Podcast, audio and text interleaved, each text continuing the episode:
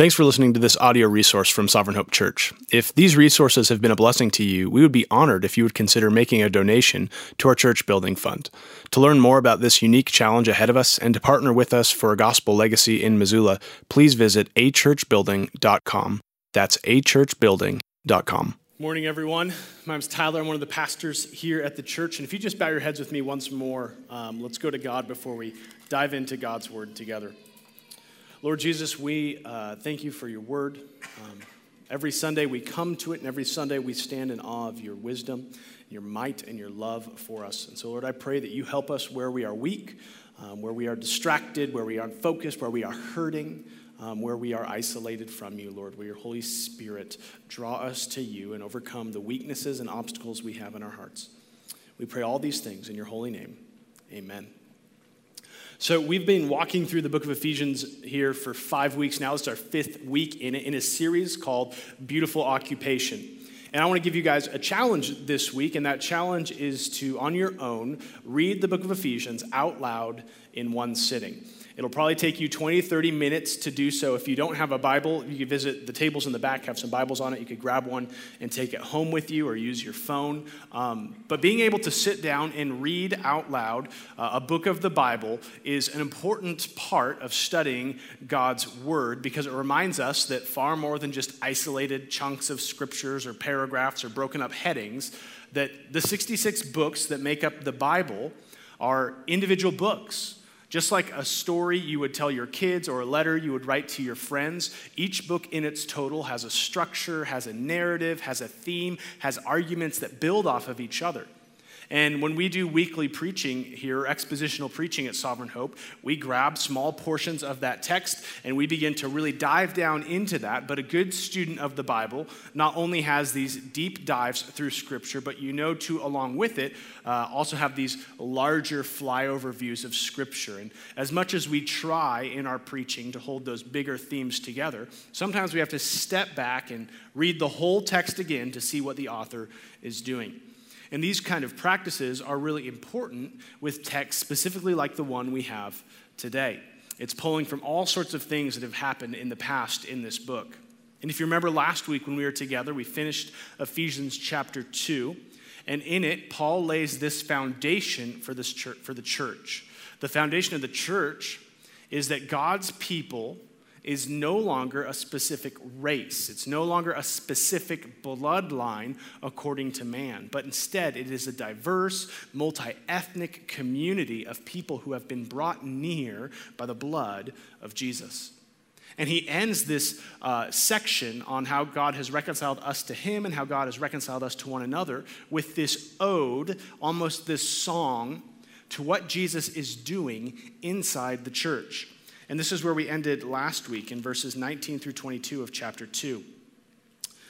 Paul says this So then you are no longer strangers and aliens, but you are fellow citizens with the saints, members of the household of God, built on the foundation of the apostles and the prophets, Christ Jesus himself being the cornerstone, in whom the whole structure, being joined together, grows into a holy temple in the Lord in Him, that is, in Christ, you are being built together into a dwelling place for God by the Spirit. And so here Paul brings this weighty description of what's going on in this gathering, and the gatherings there are across the globe of his church, that in these places, in these assemblies, Jesus Christ is building people together, growing us up into a dwelling place for God by the power of the Holy Spirit. And in light of this monumental task, Paul now is going to pray for the church. Seeing the big things that God wants to accomplish through his people, he now goes to pray.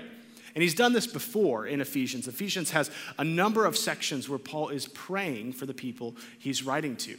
We saw this earlier in chapter one, where Paul began to pray, and he said, uh, he said this. He says, "For this reason."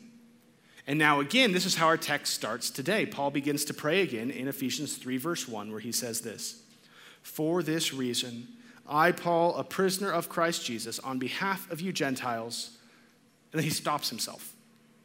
He doesn't continue. And if you have your Bible open, you could skip down to, chapter, to verse 14, where he continues his prayer. He picks up again uh, mid thought, for this reason, I bow my knees before the Father. And so here we have, if we're looking again at this structure of what Paul is doing in Ephesians, we have chapter two highlighting this wonderful, divine, grace filled task that the church is to do to grow up together into Christ. And then he's going to pray that by the power of the Holy Spirit, the church is able to do just that. But what happens in between? What happens between the task that Paul is giving the church, the great end to which we've been brought together, and the prayer where in which he wants to empower us with the Holy Spirit to do it? What was so important that bumped him off of his message in between to kind of go on an aside, to kind of give another teaching or some more information, if you will. Well, Paul wants in this text the church in Ephesus and us in here today to understand with greater clarity the significance of the church in light of the gospel which saves us and the plan of God for all of human history. In fact, what Paul is doing in this text is he's almost saying, in light of this, in light of the prayer I'm going to give to you, in light of the task and in light of what God is going to do, I want you to understand clearly the significance of what it is we're doing. The significance of this new society that God is creating through faith in Jesus Christ. And he's going to emphasize this point by means of a backstory, of telling something that has already happened and bringing it to bear in, uh, in the writing of this book. Now, if you ask my wife, there's one thing that I loathe in the TV shows that I watch, and that's when all of a sudden there's a flashback episode. Because in my mind, if the, the narrative is going and then all of a sudden they're going back, they're like grasping for storylines. They the show got away from them and now they have to invent a new storyline because there's not enough here. And so we're gonna do a flashback and hey, look, here's a fresh storyline that we can deal with. And it kind of hurts the narrative in my mind. This is not what happens when we encounter backstories in Scripture. And that's due to one significant truth about God's Word is that God's Word is not simply a story. God's Word is not simply teaching. God's Word is the divine interpretation of history itself. Meaning that it's God's Word and His indwelling Holy Spirit inside of it, which helps us understand things that at one point we didn't understand. In other words, God's word helps us understand this wonderful mystery that will always exist when there is a God who controls and knows all things at all times, and people to whom God has chosen to only reveal parts and pieces at any specific moment in time. All knowing, knowing in part, and what lies between is this mystery. And I'm sure in your life you've been frustrated with mysteries before. You're frustrated perhaps with why is God putting us in the season that I'm in right now? It seems that we are in a season where there's so much physical hurt and pain and unknowns in our church body. And for many of you, you wrestle with why now? Why is this going on now? Or maybe the mystery of what is it that I'm supposed to be doing? Or on a more spiritual note, what does God want from me? What am I supposed to do as a Christian? Well, the backstory that Paul is going to give today is a backstory that ends up pulling back the curtain of mystery. It helps us understand why and where and how we are to act in this time that we're in right now. And we're going to see three stories inside of what Paul is sharing. And this is what we're going to see. We're going to see first the story of Paul, second, the story of God, and lastly, the story of you. The story of Paul, the story of God, and the story of you. And let's look at our first portion of scripture today, which is the first seven verses of Ephesians chapter 3.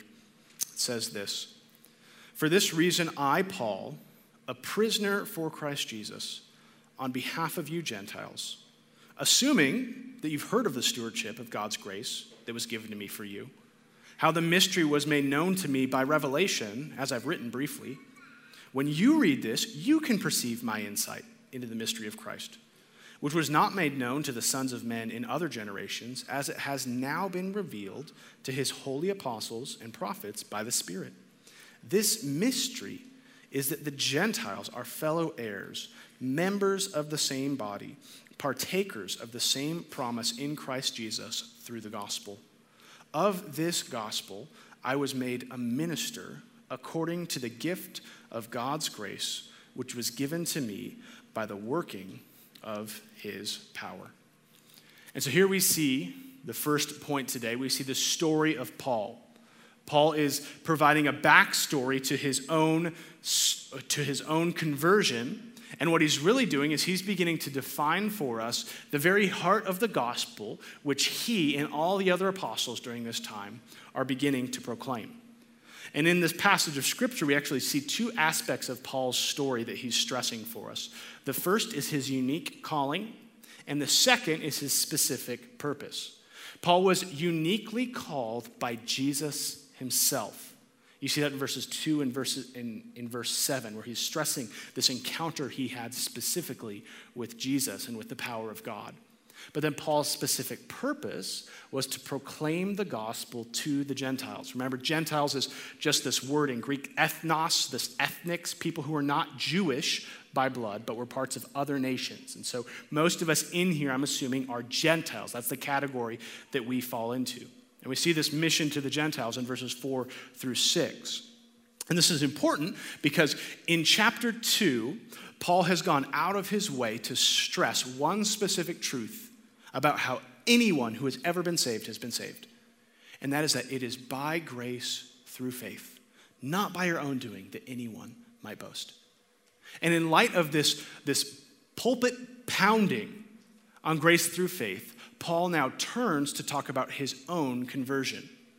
And it's interesting because Paul assumes that the church in Ephesus already knows. He says, assuming you've already heard, and that's because Paul's conversion was a very well talked about conversion during this time. If there were a Facebook in the first century, this was the video that all of your aunts and uncles would be sharing on social media, saying, If you love God, share this now. This is the story that is captivating Christians during this time. But what Paul is doing here is he's saying, Yes, there's this spectacular wonder that happened, but I want you to see how this story confirms everything that I'm telling you how my conversion lays the basis and is proof of salvation by grace through faith. And for those of you who aren't familiar with Paul's story, that uh, we're to make explicit here what Paul keeps implicit in this text, and that's that Paul was at one time named Saul. And Saul was the most committed and legalistic Jew there was. Now, when we say legalism, we probably think of all sorts of things, and some definitions are good and right, and some definitions aren't how the Bible talks about legalism. But when we talk about legalism, all we're really talking about is holding yourself or someone else to a standard which is not the gospel.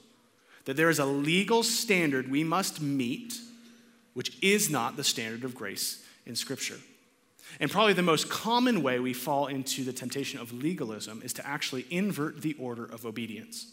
And then we see, here we see how it's contrary to what is the gospel, which is the law of faith that Paul himself talks about in Romans. Is this the gospel says, You have been saved by God, therefore you obey. God has saved us, and now we obey. Things that demand obedience are not by nature legalistic. God requires us to obey. But if it's obedience in light of the gospel, that produces joy. But legalism instead inverts that and says, You obey, therefore God will save you. The gospel is, I have been saved by God, therefore I will obey. Legalism says, I will obey God, and therefore he will save me. And that only produces frustration. And this was Paul. This was Paul's champion cry. He was the one who fulfilled the Old Testament law, these rules that God gave in the first part of Scripture. He fulfilled it to the fullest. So much so that he said, if there was anyone who could have confidence in the way he lived, if there was anyone who had met to a T what the law demanded, it was me. I had a boast in the law. Paul talks about this in Philippians 3, where he speaks of his, his own self once more in verses 4 through 6. Though I myself have reason for confidence in the flesh also. If anyone else thinks he has a reason for confidence in the flesh, I have more. You think you're holy? I was more holy, circumcised on the eighth day of the people of Israel, of the tribe of Benjamin, a Hebrew of Hebrews. That's his way of saying, I was the man's man. I did exactly, I was the Hebrew of all Hebrews. As to the law, a Pharisee, as to zeal, a persecutor of the church, as to righteousness under the law, blameless. You see, Paul here is saying that if there was anyone who it was possible to achieve salvation, to be justified, to be declared right or righteous by the keeping of the law, it was me. That was my hope. That was my identity. So much so that Paul was so fixated on the idea of the pleasure of God, the salvation of God, being in meeting the law yourself, performing in such a specific way to earn God's favor, that Paul didn't just believe it, Paul didn't just proclaim it, but he made a commitment to murderously oppose any other doctrine. Paul took the mantle of seeing those who claimed salvation was by grace, and he didn't seek to beat them in apologetics, he sought to murder them. He persecuted the church, the church of Jesus, because in his mind there was no way that would ever please God. The irony is that God was gracious to Saul. We read of Saul's conversion in Acts chapter 9. You're welcome to read that this week. And in this encounter, this road to Damascus, Saul is on the road, and the resurrected Jesus speaks to him and blinds him. And he says, Saul, Saul, why are you persecuting me? And Jesus then leads Saul into a city where he meets with a Christian disciple there named Ananias. And there, in the presence of Ananias, Ananias prays for him. The scales fall from his eyes. He repents and is baptized. But leading up to this, it's important to look at the interaction between Ananias, this guy who, who God says, Hey, Ananias, I'm bringing you the Christian butcher to your house. But then look at what God says he's going to do with Paul. And this is in Acts chapter 9, verses 13 through 16. But Ananias answered, Lord, I have heard from many about this man, how much evil he has done to your saints at Jerusalem. And here he has authority from the chief priest to bind all who call on my name, or all who call on your name. But the Lord said to him, Go, for he is a chosen instrument of mine to carry my name before the Gentiles and the kings and the children of Israel for I will show him how much he must suffer for the sake of my name. And so here we see Paul's unique calling. He was called by Jesus himself. That's what makes Paul. You often see Paul refer to himself as the least of the apostles because he wasn't like the rest of the apostles who lived with Jesus. Part of the mark of being an apostle was having an eyewitness encounter with Jesus. And so Paul's came at a different place came after Jesus was resurrected. It came through a miracle of revelation. That's what Paul's apostleship was in. And Jesus called him specifically to go to the Gentiles. And what's amazing here is the change of heart that Paul has. Paul went, we see the power of invasive grace and God's plan. The very people whom Paul was putting to death became, by grace, the very affection of his heart. Do you see the power of grace in the life of Paul? Grace came into the heart of a man so hardened against the gospel, killing the church. And we see how closely Jesus identifies himself with the church as his body because he says, Saul, Saul, why are you persecuting me? And before Paul ever made restitution for his crimes, before Paul ever issued a public apology, it was grace that changed his heart. That's what Paul's been preaching all through this book, right? Is that you cannot earn God's favor. Paul was not in a position to merit the kindness of Jesus. That's what Paul just talked about last week, where it says that Jesus met the law. Jesus tore down the dividing wall of hostility of the law and its ordinances. Only Jesus fulfills God's law. And the wonderful thing about Jesus is that not only does he perfectly meet God's demands, but he graciously and generously gives that righteousness to those who he calls to him. That's the love of Jesus, that he doesn't hoard what he's done, but he gives it freely to his people. And that grace which saved Paul now became the defining purpose of Paul's life. Remember, look back at what we saw in Ephesians chapter 3, verses 4 through 6. How does Paul understand his life? How does Paul understand all of the hardship? He's in prison, he's traveling across the globe, he recounts in other places the great hardships he went through. But how does Paul understand the purpose of his life? He says this When you read this, you can perceive my insight into the mystery of Christ, which was not made known to the sons of men in other generations, as it has now been revealed to his holy apostles and prophets by the Spirit. This mystery is that Gentiles are fellow heirs, members of the same body, and partakers of the promise in Christ Jesus through the gospel. The purpose in Paul's life, the purpose that his conversion and the, the unique calling it was proves, is that he is now declaring the very mystery of Jesus Christ. The one who once built his life on the exclusivity of legalism is now broadly and freely proclaiming the mystery of Christ, which he says is this. Do you want to know the mystery of Jesus? Do you want to know the hiddenness, the thing that makes sense, the, the gap that bridges the God who knows everything and us who only know in part? Well, Paul wants you to know that. My hope in writing is that you might perceive my insight into the mystery of Christ. Well, what is the mystery? It is this that the Gentiles, through the gospel of Jesus Christ, are fellow heirs, members of the same body, partakers of the same promise through Jesus Christ. Now let's take the idea of doctrine aside. Let's we have this doctrine of justification by faith alone. Let's put it over here. Let's forget the nuance that Paul is talking about with this, and let's just focus on the personal transformation that Paul had. Isn't this incredible? That Paul, the persecutor and hater of Gentile Christians, now has had this about face? Not just in the doctrine he's saying, but in a fight for their inclusion in the promises of Israel.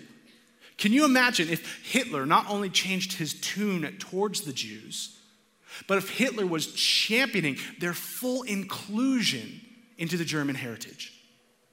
That's the transformative power of grace that God had on the heart of Paul. He went from the greatest apologist of the law to the chief apologist of grace. He went from the number one threat to the Gentile church to him being joyfully imprisoned on behalf of the Gentile church. Brothers and sisters, if you doubt the power of grace, just look at the witness our brother Paul is providing for us in Scripture. Grace has the power to reshape the entire history and baggage of an individual and redeem it for the wonderful mission of God. No other writer in the New Testament stresses salvation by faith in grace like Paul. Why?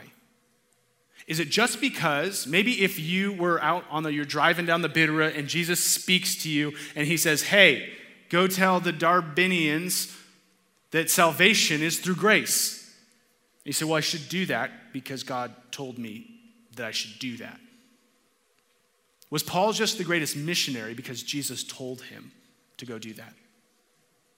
No. Paul was the greatest missionary because he himself knew in his own conversion that it was only grace that saved him.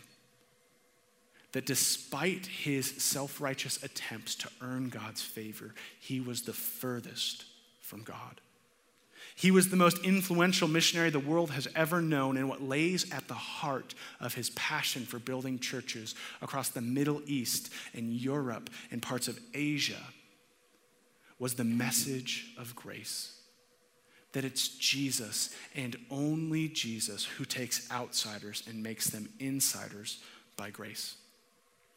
Now, before we move on from this point, I want to press this doctrine of salvation by grace through faith through the story of Paul a little deeper into our lives.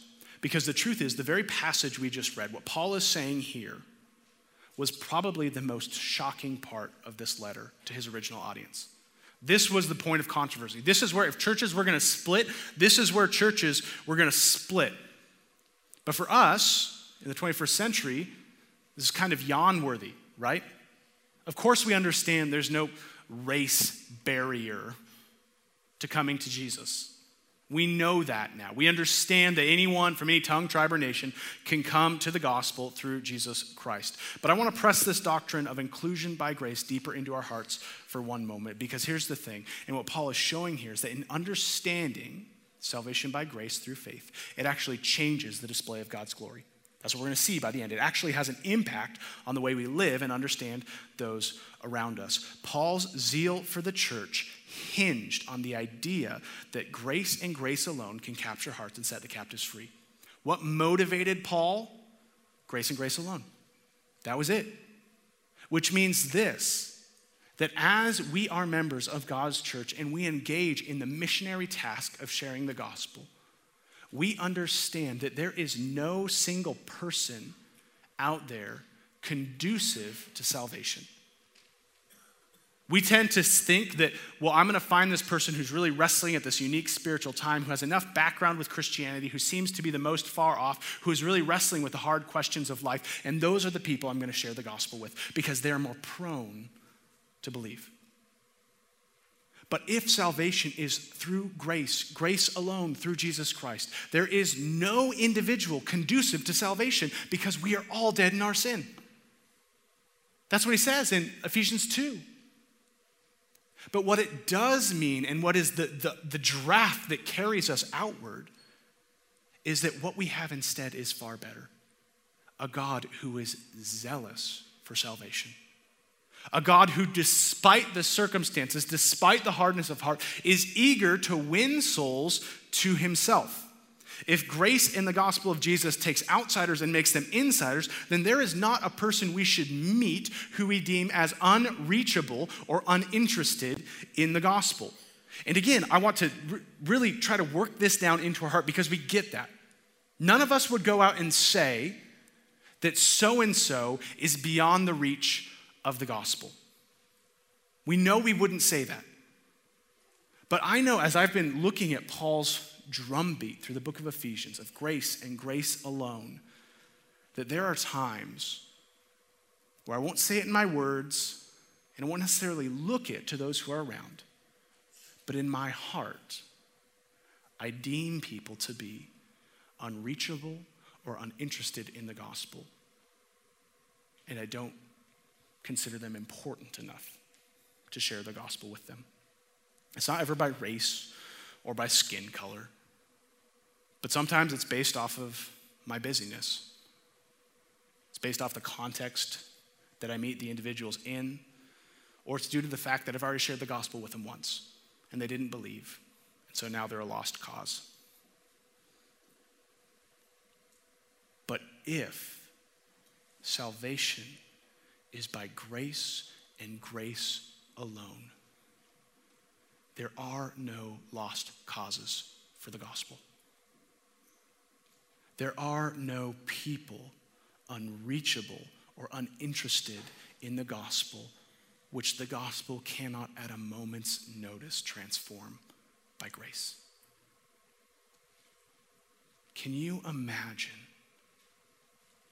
what the evangelistic and mission ministry of this church would look like if the doctrine of salvation by grace through faith soaked deeply into our hearts. We would throw all of our considerations to the wind and we would dive into the lives of those created in the image of God around us and know that the grace of Jesus could work for them. Isn't this Paul's very point in this text? In the text we looked at last week that it is the church which is built on people who were unreachable. The church is filled with people who were uninterested. The church is founded out of people who did not belong. But when the power of grace came through the faithful witnesses we all had in our lives, and we heard the gospel and we believed by grace, we were changed miraculously and wonderfully from those who were far off to those who were near, from those who were unclean to those who were clean, from those who were without to those who now have everything in Jesus Christ. I want you to hear this today. If you are a believer, this is what I want you to take away. That if you believe salvation is by grace through faith, then all of the hurdles of evangelism are removed. And we just get to wrestle with our own weaknesses. And this is our stewardship. Paul talks about his stewardship here. This is what God gave to him to steward. But actually, in 1 Peter 4, verse 10, Peter makes the point that all of us have this to steward in our salvation. 1 Peter 4, verse 10 As each has received a gift, use it to serve one another as good stewards of God's varied grace. You see, the wonderful doctrine of grace can captivate our hearts in whole and transform our entire purpose in life. And that's just what it did for Paul. Paul gave his life to the church because grace captured his heart and he knew firsthand the power of Jesus and Jesus alone to set him free. And that's the story of Paul. But now Paul shifts and he begins to share with us what is our second point today the story of God. Paul certainly played a part, and that's what he's talking about. Behind all of Paul's actions, behind all of Paul's conversion, behind all of Paul's mission, God was creating a bigger story. Read with me verses 8 through 11 of Ephesians chapter 3. To me, though I am the very least of all the saints, this grace was given to preach to the Gentiles the unsearchable riches of Christ and to bring to light for everyone what is the mystery hidden for ages or to bring to light for everyone what is the plan of the mystery hidden for ages in God who created all things, so that through the church the manifold wisdom of God might now be made known to the rulers and authorities in the heavenly places. This was according to the eternal purpose that he has realized in Christ Jesus our Lord. And so, here in the previous part, in the story of Paul, Paul says you can't understand the story of his life without understanding the mission that God gave him. But now, here, Paul is saying to us that you cannot understand the Word of God, you cannot understand the purpose of God, you cannot understand the plan of God without understanding the mission of God, of what it is that God is trying to do in this world through the gospel. He said, I was called to preach the unsearchable riches of Jesus Christ to the Gentiles. Now, that word that's translated in the ESV as unsearchable is a word that's kind of dumbfounded most translators, and we can't grab uh, a full uh, we can't grab with clarity what the word is actually trying to say. And so, if you take a survey of translations, this is what that word unsearchable and unsearchable riches is often translated as the inexplorable riches, the untraceable riches, the unfathomable riches, the inexhaustible riches, the illimitable riches, the inscrutable riches, riches, the incalculable riches, and the infinite riches. This is the mystery intention of the gospel, is it not? That Paul says the very richness of Christ is so beyond words. Now sit down and I'm going to say it to you. The wonder of the gospel is beyond human comprehension. Now, listen up as I preach it to you. His job, and the job we have as Christians, is to declare something which is not declarable, to put into words something which is incommunicable, to describe something that is beyond comprehension. How? How do we do that? Here we have a message so phenomenal we cannot rightly or adequately communicate it, and a mystery so profound that we can hardly grasp it. And if you've shared the gospel with someone, or if you've even been wrestling inside of discipleship and helping each other follow Jesus, you've probably run into this wall where words fail you. But in this, Paul says, go on with it. Go on in the weakness. Go on with your wonderful limitations. Go on with the mission. Speak what cannot be put into words. Why? What's our hope in this? Our hope is that it's not our story, but it's God's story. Look at verses 9 through 10 again. And to bring to light for everyone what is the plan of the mystery hidden for ages in God who created all things so that through the church, the manifold wisdom of God might now be made known to the rulers and authorities in the heavenly places. Why is Paul so committed to proclaiming this gospel of free grace, even though it means his own imprisonment? Even though it's hard to communicate? Even though he wrestles to walk away from that conversation thinking, man, I nailed it. Because Paul knows, just as it was for him, as the beautiful message of grace and riches in Jesus Christ goes out, that it will bear fruit, that men and women will believe. And as those men and women believe, they're added to God's church. And the church, in its diversity, begins to display the monumental and mysterious plan of God that mere individuals on their own will always struggle to proclaim.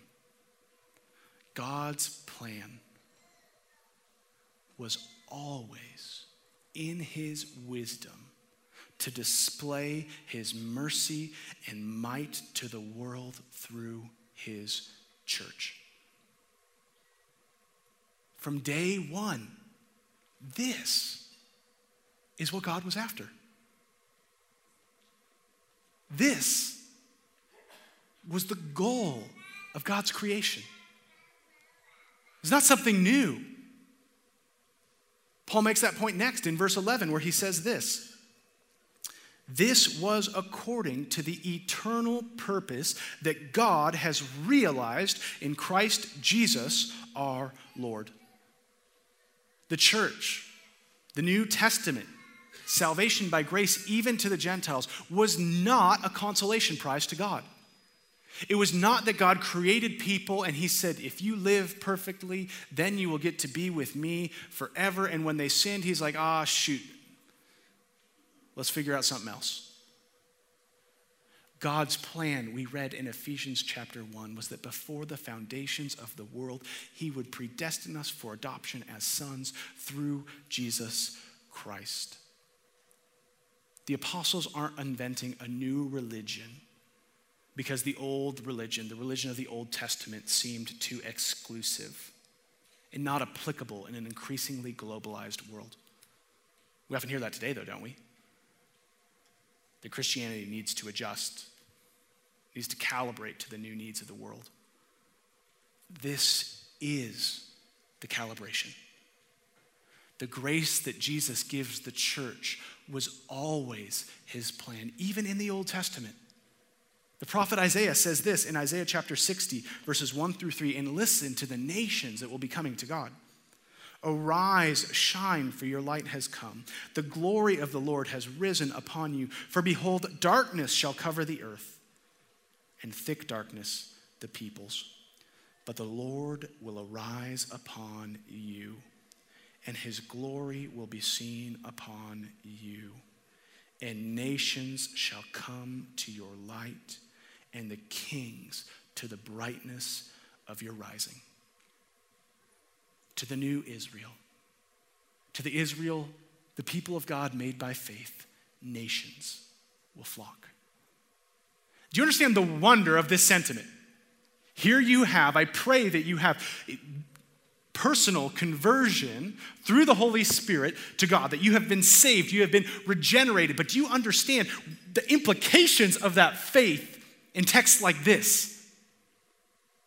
That it is about so much more. It is certainly not less than your individual salvation. But you understand the vastness of God's plan that is at play in anyone who comes to Jesus through faith. Christianity is not an accidental religion. Christianity is not a private faith. Christianity is not a blip on the radar of the history of religion in humanity. Christianity is by nature, by design, a missionary faith. A faith born out of a missionary desire of a good and faithful God to unite the hurting to a healer, the homeless to a home, the sinless to a savior, the peopleless to a people. That is the gospel of grace that has been given to us. Do you believe that? Do you believe that it's not your efforts, that it's not your church attendance, that it's not the good you've done or the bad you've done which define your standing before God, but it's what Jesus has done for you? And when Jesus has won you to himself, he has won you to a new life of mission in him as the church, together for his glory. You see, God cannot be understood apart from his desire to display his glory through his redeemed church. That's what Paul is saying here. That the mystery of God, he says, it's been hidden for ages. It's been shut up, locked up, sealed behind a curtain. But now, that very thing we long for, the secret recipe of Coke, the, the secret of Bush's baked beans, all the more, what we long to find out, the curtain has been lifted. The very wonder of God is being displayed in the church. Isn't that wonderful? You might not think so, but Paul says there is an audience that thinks so, right? Did you see that? Paul says the church displays the manifold wisdom of God so that in the heaven, so that they might know in the heavenly places, or excuse me, so that they might know the rulers and authorities in the heavenly places. Meaning that as you stumbled out of bed to come here this morning, dragging kids by their ears, grabbing your coffee and sitting down saying, Dear Lord Jesus, help me not fall asleep, angels rejoice. They see what is going on in the gathering of God's people and they marvel at the mystery. This is it. This is what God was doing. This is the wonder of the mystery, hidden but now revealed. The greatest unboxing in human history is the church. And you see, it's precisely this doctrine the doctrine that this gathering, first and foremost, changes worship in heaven that keeps us from becoming disappointed in the church. See, I encountered a woman the other day who had gone to church here for a number of years, and uh, I hadn't seen her, so I talked to her. Said, "Hey, where are you? Where are you worshiping now?" And she said she found a, a church that has a Saturday night service, um, and then she said. Uh, that she likes it because on Sundays she likes to sleep in more than she likes to go to church. And I don't share this story to shame this sister in Christ for anything. And I'm glad she has found a church that she is worshiping with. But I'm sharing this because it shows how monotonous and miserable church will be if we are the center of the gathering. If the church is about your preferences, your schedule, your worship style, your preferred preaching and illustrations, your community, you will always wrestle with its importance. But here, the mystery of God revealed in the church is that the church is not about you. It is about together causing the heavens to rejoice at the plan of God's salvation finally being accomplished that the very mystery of the world, the purpose of it all, is revealed in Jews and Gentiles and Montanans and Californians and Indians and Africans and Russians and Brazilians coming together through faith in Jesus Christ. You cannot make much of the God who saved you while neglecting the church which God designed to make much of himself. You cannot make much of the God who saved you while neglecting the church which God designed to make much of him. this is what you were made for. Paul says that the church makes known the manifold wisdom of God. That word manifold uh, is, is, something they used to talk about tapestries back in the day, which is super exciting for us to talk about. And so in these tapestries, there's this depth and texture and color and all of this, this, this nuance. And think of it as a symphony, is that when the symphony is apart, you've got all these individual instruments, these giftings given to the people, and they practice them alone. It's still beautiful. It's still a wonderful gift that all of these skilled musicians have. But let's take, for instance, a percussionist. I happen to have very limited knowledge or appreciation for percussion. I don't know what I'm listening to. And so if my neighbor is a timpani player and I hear him just in the midnight hours, boom, boom, boom, boom, like doing the drum roll and the Phantom of the Opera thing, I'll appreciate his dedication. I'll appreciate the gifting he has. But to a point, it might become monotonous white noise to me. It might not capture my heart. But take Eric, who played drums for us today. He loves percussion. He appreciates it. If he could just hear my neighbor playing his timpani, Eric would be like raptured up into heaven, into the glory of God. But Eric's neighbor is a piccolo player. But when Eric and I go to church, Eric hears the timpani. He says, That's it. And I, I hear the piccolos, the pianos, the brass, the woodwinds. And they're behind it. Now I hear the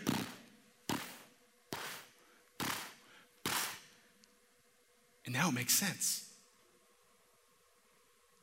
It fits together.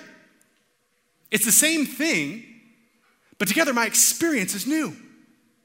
I hear all of the parts working together to show a glory which on its own was there, but difficult to see. And that's what God is doing in his church. Is he is bringing together the giftings that he has given to you and to me and the other people in your community. And He is tuning us together to the melody of the gospel to display to the world the depth of the wisdom and wonder of God. As marvelous as our individual salvation is, and the gift that God has given us in it, it was meant to be played with the church. It was meant to display together what heaven itself longs to hear as the symphony of mercy. Why does Paul, imprisoned, sing for his joy in chains? Why would we risk the discomfort of sharing the gospel with others? Because God's desire is to build his church for the fame of his name. And this is the last story we're going to look at in closing the story of you. Look with me at Paul's concluding remarks in Ephesians 3 11 through 13. This was according to the eternal purposes that he has realized in Christ Jesus our Lord in whom we, that is, you and me, have boldness and access with confidence through our faith in him. So I ask you not to lose heart over what I am suffering for you, which is for your glory. So Paul is writing this letter to the Ephesians church while he's in prison in Rome. And he is imprisoned in Rome precisely because the Jews framed him. They became frustrated that he kept proclaiming grace to the Gentiles. And so they ultimately had him thrown in prison through some manipulative means. Paul is in prison for doing exactly what God told him to do. Can you imagine how frustrating that would be for Paul? Can you imagine how frustrating it would be for his church? Hey, you do what God's called you to do while I'm in chains for doing what God has called me to do. It'll be super. But Paul says, do not lose heart. Remember who it is that is the primary witness of the church. It is those in the heavenly places. Peter says in 1 Peter that the gospel we have in the church is something which angels and the prophets of the Old Testament longed to see. Which means that right now, despite all of the hardships we have here on earth, there is an audience rejoicing at the works of grace that God is doing across the globe. The eras of silence and hardship make sense to the saints and angels because now they see that in the darkest times, God was still working. That all of human history led to this moment creation itself, the exodus from Egypt, the covenant at Sinai, the kings of Israel, the exile in Babylon, the construction of the temple, the birth of Christ, the cross itself, it all makes sense here in the church. This is what God was building. This is what He wanted. But to unredeemed and to human eyes, that eternal perspective is often dimmed, right? When we get to heaven, we'll see with clear eyes. We'll be able to understand all of that mystery. But now, though we are exactly where God wants us to be, we struggle to see what God wants us to see. The world around us, and often we ourselves, we wrestle to see the plan of God with such clarity. We only see Paul in prison. We only see our frustrated attempts at evangelism. We see a $2 million need but because of grace, Paul is saying, we realize that it's always about Jesus' power and not about our own.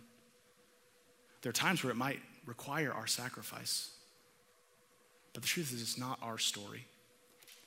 So he says, You have confidence, even when it seems the church might be defeated by human standards. In America, the church no longer has the sway over culture it once had.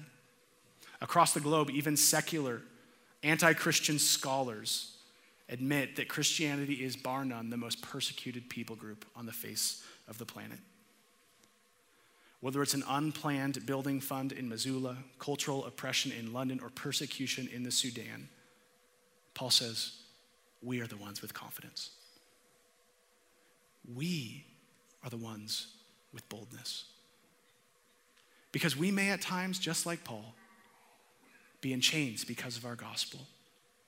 But because the gospel isn't about what we did for God, but what God did for us. We know despite the obstacles, the hurts, the hardships, the persecution, the debt, all of that, that we have access to Jesus.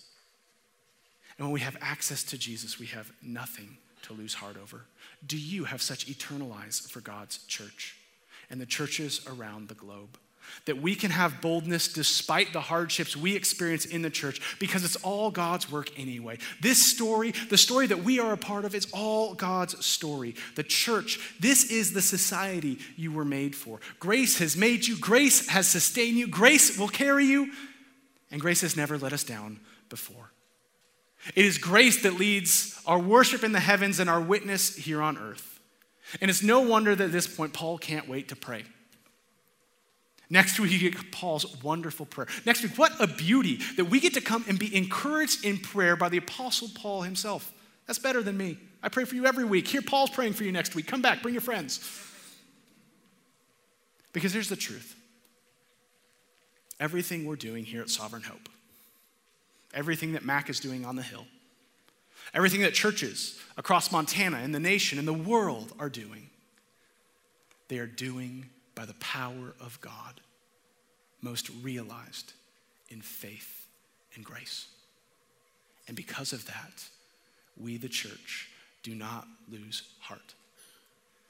But we continue to display the manifold wisdom of God in the heavenly places till he chooses to bring us there.